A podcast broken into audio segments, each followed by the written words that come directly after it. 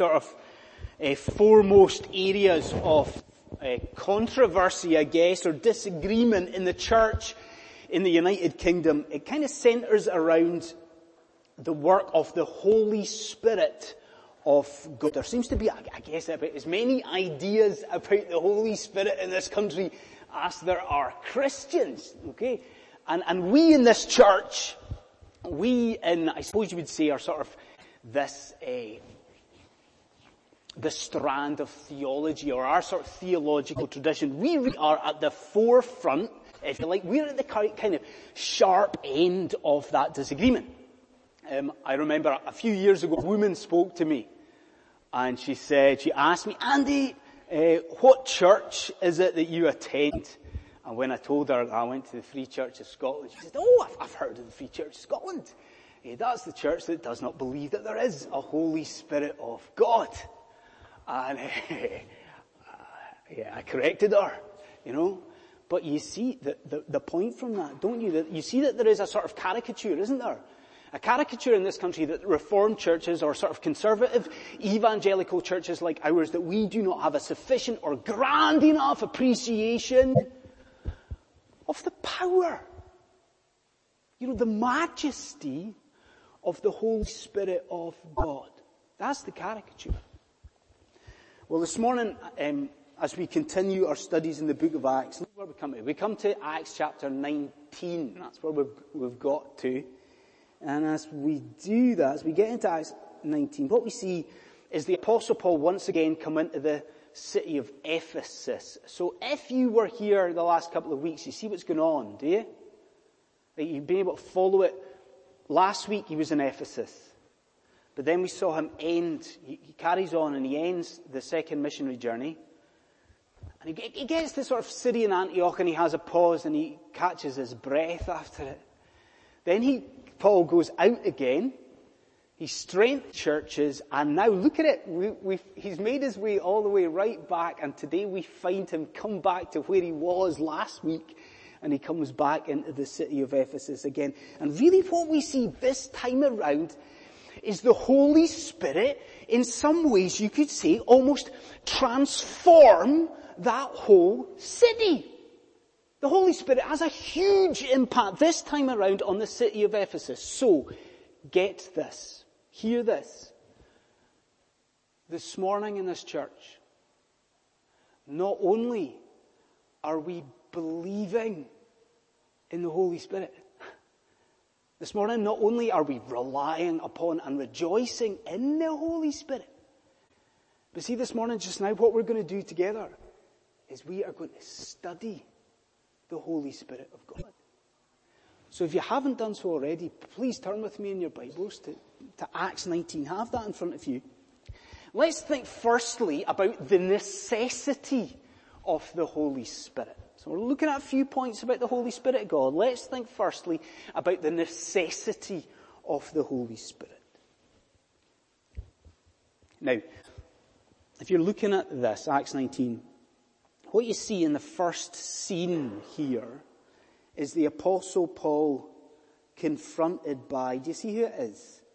He's confronted by 12 men, a dozen men, these sort of 12 guys, 12 men of Ephesus. Now you, you see what see what we're told about them? They are called disciples, that's important. What else? We're told that they are rebaptized. That's important. They are baptized, these guys, for a second time. Now, here's the deal. Um, many of our Pentecostal and charismatic brothers in Christ, they would use what we've got there as evidence that, that, that a Christian person, long after conversion, can have a secondary experience of the Holy Spirit of God. Now, you following me there? So many other, like Pentecostal churches, charismatic churches, he would say that, that, that, that, this is evidence here that, that after a person has been saved and been baptized and a person's had the work of the Holy Spirit in their heart, that what we're seeing here is evidence that later in life that person can have another really kind of sort of separate, secondary, special, empowering, you know, a second sort of filling of the Holy Spirit, equipping of the Holy Spirit. Now, wait a minute. Like, we have to be sure about this. We've got to ask, well, wait a minute, is that, is that accurate? Can that happen? Is that justified by the text that we have got in front of us here? Well, consider this with me. Consider that when Paul meets these 12 men of Ephesus, wait a minute. Consider that they are not Christians. That okay, wait a minute, they're, they're called disciples. Okay, Paul assumes that they are disciples. Okay, they themselves assume that they are disciples. That okay, we see that, that, that like Apollos, that they knew something of the baptism of John. But think about it. Unlike Apollos, who we were told could teach accurately about the Lord Jesus Christ, these guys don't have a Scooby about the gospel, do they? I mean, they don't, they don't have a clue. We are told that they have never even heard of the Holy Spirit of God. We are told that Paul has to tell them and explain to them that the Messiah has come, that the Lord Jesus Christ has come. Do you see it? These people were not Christians, and do you see what that means then? Do you? Do you see the implication of that? It means that the second baptism that we've got here is not some sort of secondary additional equipping of existing believers. No, that second baptism is much, much bigger. It's much more significant than that because it is about these guys' salvation. I mean, do you see what's happening? Paul's coming into Ephesus. He meets these men and he tells them about Christ. He tells them the Messiah has come and they know about repentance. So here and now, bowing before the Lord Jesus Christ, they are experiencing what? They are experiencing from the, for the first time, the converting, regenerating work of the Holy Spirit of God. These guys are saved here. But rather than this being some sort of, you know, theological point scoring exercise with people who are our brothers and sisters in the Lord Jesus Christ. Friends, I want to encourage you to see the tragedy in the face of those 12 men as Paul sees them. They understood themselves to be disciples. Do you see it? Like they thought themselves Christians and they knew not the Holy Spirit of God. Do you see the tragedy in that? Do you see that that is the, the, the, circumstance of countless numbers of people in London right now as I speak? I mean, think about the time, you know? Like 45 minutes ago, the door of so many hundreds of churches in London, you know, some church officer, some steward opens the door and people come in to the churches in London. All these people, thousands of people and families come in as they do every Sunday. It's the routine and the elderly folks, they come in and they take their place on the pew. Do you see the tragedy though? So many of those people, convinced that they are Christians, convinced that they are disciples, they don't have a personal knowledge of Jesus Christ. They don't have the Holy Spirit in their hearts. And do you see from these verses, do you see that without that, they are lost? That those people are dead in their trespasses and sins. Do you see that? Friends, will you as Christians let Acts chapter 19 infiltrate into your prayer life this week? Will you? I mean, pray, not as we pray sort of really generally for people to change. Let's not pray that. Let's pray something different. Let's pray that the Holy Spirit works. Will we? And let's pray that He, the, the third person of the Trinity, you know, the power of Jesus Christ, the presence of God, He transforms church-going unbelievers. And that they, like these 12 men of Ephesus, hear the gospel. And they spot and they repent. Let's pray that they do that, repent and believe, that they believe for the salvation of their souls. We see here the necessity of the Holy Spirit. Secondly, let's consider the accommodation of the Holy Spirit. The accommodation of the Holy Spirit. Okay, so if you're following me, we've seen who it is that Paul meets as he comes in Ephesus. He's got these dudes that he meets as he comes in. now let's consider his activity. Like what does he do? He's come back to Ephesus, been there before. What is he doing? Like, it's kind of two sides to it, if you like. Like, part of it, first part of it's kind of predictable, isn't it? What does Paul do when he goes to Ephesus? He teaches. Now, what, what we see is that he's preaching in the synagogue. There's a bit of opposition towards that. Quite interesting what he does. He sort of comes out of the synagogue and he bases himself in a lecture hall and that's where he's got his ministry, and it's a very, very effective ministry. We're told that, that you know, the province of Asia hear the gospel. So he's teaching. Really though, it's the second area of activity that I want to focus on. Not his teaching, I want to focus on the miracles that the Holy Spirit works through Paul. Now my kids at home are going through a bit of a drawing phase. Okay? And it's driving us insane. because you know what kids are like, you know, they're drawing, but they don't just draw little bits of paper. Uh, they have to show their parents absolutely everything that they draw. You know, no matter how small, or even if it's two lines on a page, they have to show their parents. So we're just getting brought a picture of ice cream man after a picture of a monster and so forth. Uh, this week though, my son brought me through a picture of a fish that he drawn. Dad, look at the picture of this fish. It's amazing. Dad, look at the picture of my fish.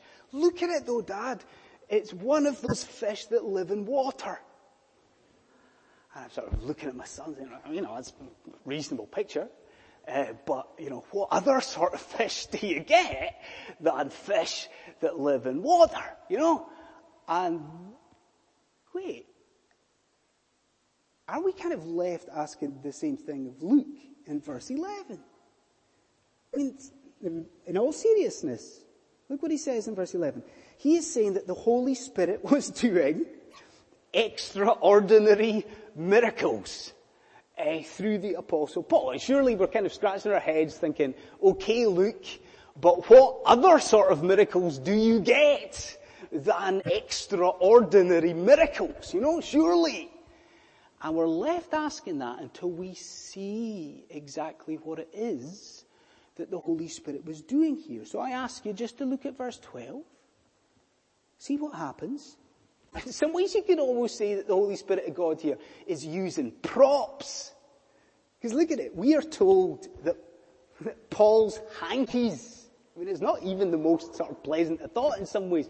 Paul's hankies and his aprons are sort of used by the Holy Spirit. These things are sort of taken away and used. They're, they're, they're curing people. His hankies, his aprons, they're used to, to free the demon possessed. That's an extraordinary miracle.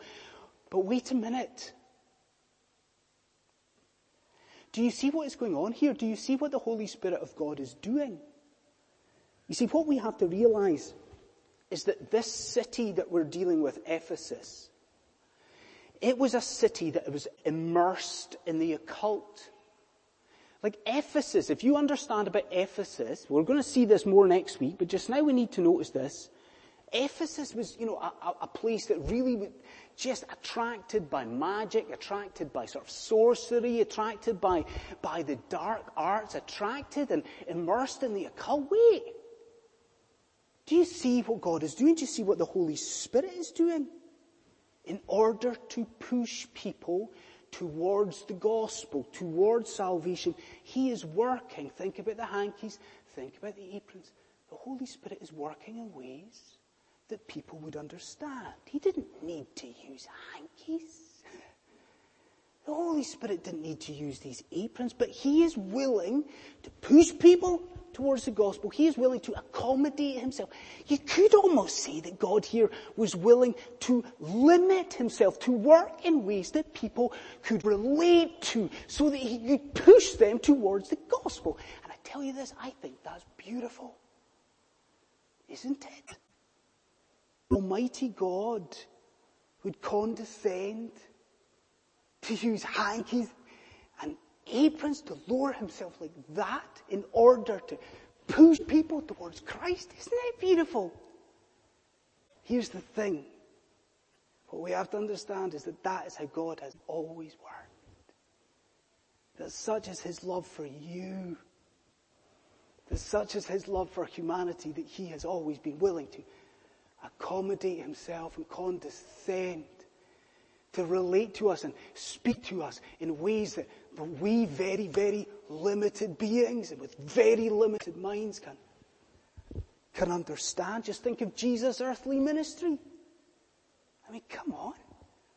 Think of his sermons using parables and all these simple images. Why does he use them? He uses them so that we might understand just something of the, the immensity and the grandeur of God. I mean, think about what it is you've got in your hands just now. Think about the Bible. Think about what that is. We have God condescending to speak about His infinity and His, His immensity and He's just speaking to us there in baby talk, in simple language. So again I say to you friends, as Christians, let Acts 19 filter into your prayer life. Pray this week, not just that God would work. You pray this week that the Holy Spirit of God would accommodate Himself to people in your life. Pray that the Holy Spirit would work in people's lives in ways that they would relate to, that they might be brought here. That they might be brought to the Word, that they might be brought to the cross, that they might be brought to salvation. Think about the aprons. Think about the hankies. When we think about the accommodation of God to show us grace, to, to push us to grace, I tell you this, is it not? Is it not the most beautiful, the most glorious thing? So we see the necessity of the Holy Spirit. We see the accommodation of the Holy Spirit. Thirdly, we see the purification of the Holy Spirit the purification of the Holy Spirit. Okay. Okay, for a couple of years there, uh, I began to sleepwalk for no understandable reason whatsoever. I began to sleepwalk. Like I hadn't done it as a kid. It was round about the time of my marriage. Maybe that had something to do with it. But uh, as a kid, I hadn't sleepwalked and uh, I don't do it now. But for a, there was a couple of years there for no, something weird going on in my head there, but I, I started to, to sleepwalk. And on one occasion, I woke up, I sleepwalked, and I woke up to the noise of the front door, the exterior door of my flat closing behind me. Okay? See what that means? I sleepwalked and I found myself, I woke up in the middle of the night, in the middle of a dodgy part of Edinburgh, and I woke up, wait for it, I woke up in my pants. You know? And I do not mean American pants, okay? I mean British pants, you know? And, uh, you know, a ludicrous, ridiculous uh, scenario and scene. Well, you know, in Acts chapter 19, we do have another here almost kind of comedic scene going on, don't we? Because you've got, we're told about Jewish exorcists here. Now they, they're seeing the power of the Holy Spirit in action, and the, the aprons, and they're thinking, right, I want a slice of that pie. So they try to extract a demon in the name of Jesus using the power of the Holy Spirit. Now you see what happens. It's brilliant. Verse 16, we're told that this demon possessed man, he calls their bluff. You know, he said, wait a minute. You are not using the power of the Holy Spirit here at all. And so do you see what he does? He gives them a beating is what he does. And then you've got that picture of these Jewish exorcists running naked down the road in Ephesus. Now what a picture that is. Friends, so it is the response. The response to that that I want you to see.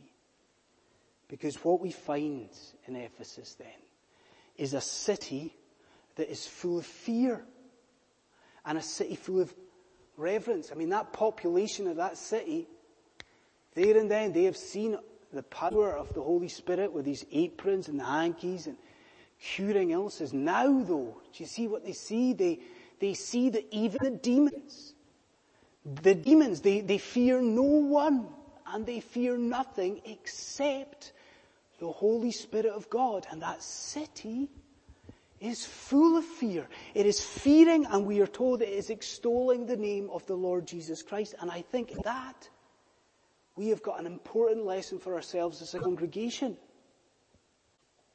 That the divine and that the powerful third person of the Trinity, that the Holy Spirit should not be treated lightly. That we should not be treating the Holy Spirit of God with any sort of flippancy. That we should be focused this morning on the incredible power of the Holy Spirit. And I ask you to think about power just now. Consider that the one who is in you now as a believer, the one who is in your heart, is the same one who hovered over the waters in the very creation of the world. That power in you. You consider that the one who is in you and in your heart just now, that he is the one who, the same one who breathed life into Ezekiel's valley of dry bones. You know that story. You know this army coming together with all his ligaments and sinews to rise up. That same power in you that the one who is in you, within you right now as a believer is the same one who appeared in the tongues of fire at Pentecost. The one who is able to equip and furnish the, the whole of the, the church of Jesus Christ. The same one who is able to right now apply and forevermore salvation to your soul. He is within you as a Christian just now. But I think more than fear, more than reverence, our response, your response to the might and the power of the Holy Spirit of God shouldn't just be the same response as the city of Ephesus. Wait for this. Our response should be the same response as the Christians of Ephesus. Do you see what it is? Look at verses 18 and 19. We read that in the power, faced with the might of God, faced with the power of the Holy Spirit, what did he do? They burn the attachments and scrolls of the occult. Do you see what that is? Faced with the might and the power of God, the Christians repent of their wickedness and they confess their sin. And I think that, dear friends, is where you should be at this morning and where I should be at this morning as we consider the Holy Spirit. As we consider what He's done for you, how He's matured you, how he's grown us as believers, how he's grown the church, how he's answered prayer. Do you see our reaction? We should be bowing before God this morning. What a God, what a, what a Holy Spirit. We should be confessing our sin. We should be turning from our wickedness. Do you see it? Friends, what we see in Ephesus and what you and I must pray for is that the power of the Holy Spirit leads to the purification of the people of God. And then lastly, in a word, I just want to consider the burdening of the Holy Spirit. So the city, the accommodation, the purification. Lastly, the burdening of the Holy Spirit. Some ways I've been surprised since I've come to London how many conversations I have had with young guys about the ministry and quite a number of times, uh, young blokes have come to me and sort of said, you know, how do we know?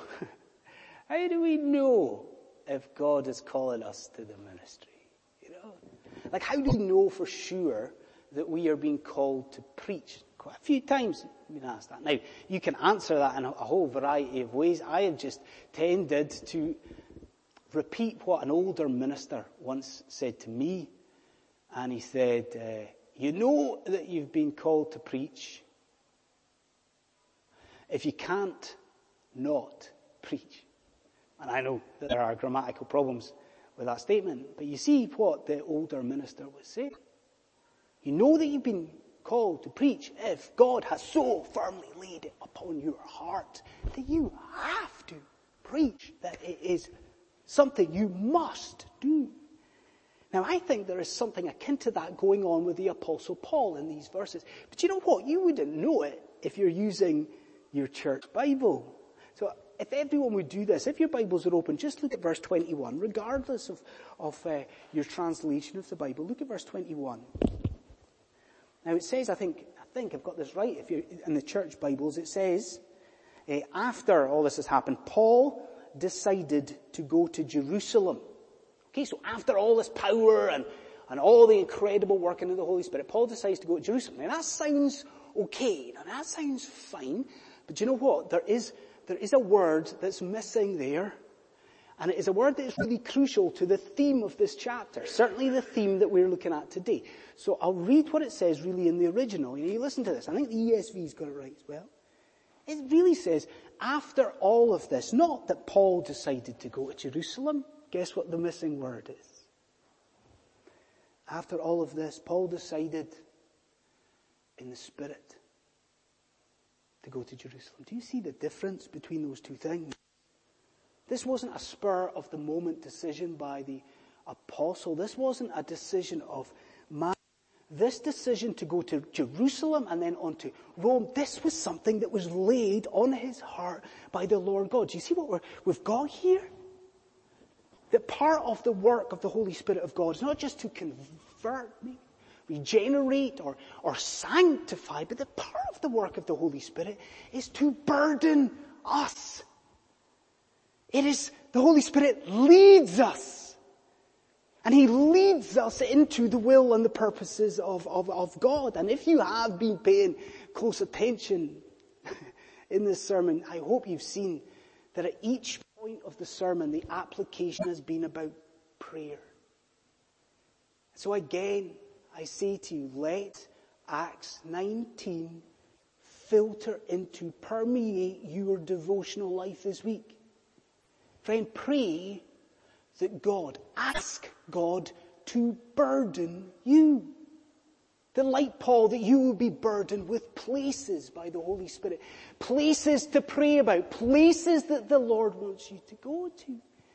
Pray for a burden for people. People that need Christ. That need to hear the gospel.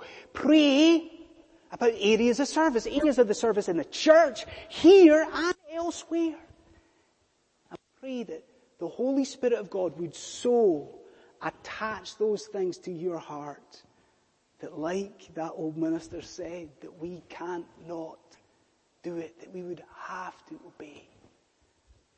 Friends, I want to close with a question. One question for you. You see those 12 men of Ephesus? Is it possible that you are where they were when Paul first met them? Do you see what I mean by that? Is it possible that, that you have been thinking yourself a Christian all these years? Is it possible that you have been professing faith in, in, in Jesus? But is it possible, are you maybe seeing today that no, a personal relationship with Christ? I do not have that. The indwelling of the Holy Spirit, I do not have that. Is that possibly true of, of you? If it is, consider this. Consider whether the Holy Spirit of God is working in your heart as I speak just now. Is he and has he been accommodating himself to you in your life? Has he? I mean, has he been, are you seeing that now? that you have been, you've been drawn here.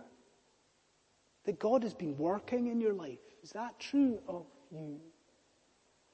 Is it possibly true? Consider that maybe there is a, a new fear in your life. Is that the case? That the Holy Spirit has provided you with a, a previously unknown reverence towards God. Is that true? Is there maybe, because of the Holy Spirit, a a contrition that you've never had. That even now, as you sit here, you're thinking, I am unworthy of this holy God. If that is true, then maybe it is also true that the Holy Spirit is burdening you. And that just now He is leading you and leading you into salvation. Friends, when we see Acts 19, I don't know about you, but I think in general all of us should be left rejoicing that our God is a triune God. He is Father and He is Son and He is Holy Spirit. And I hope that when we leave the church later on, that all of us can go out of those doors and we can see the words that Spurgeon used to say every Sunday as he would walk up the steps to this pulpit. I hope we can all go out here today and say, I believe in the Holy Spirit. I believe in the Holy Spirit. I believe in the Holy Spirit of God. Let's pray.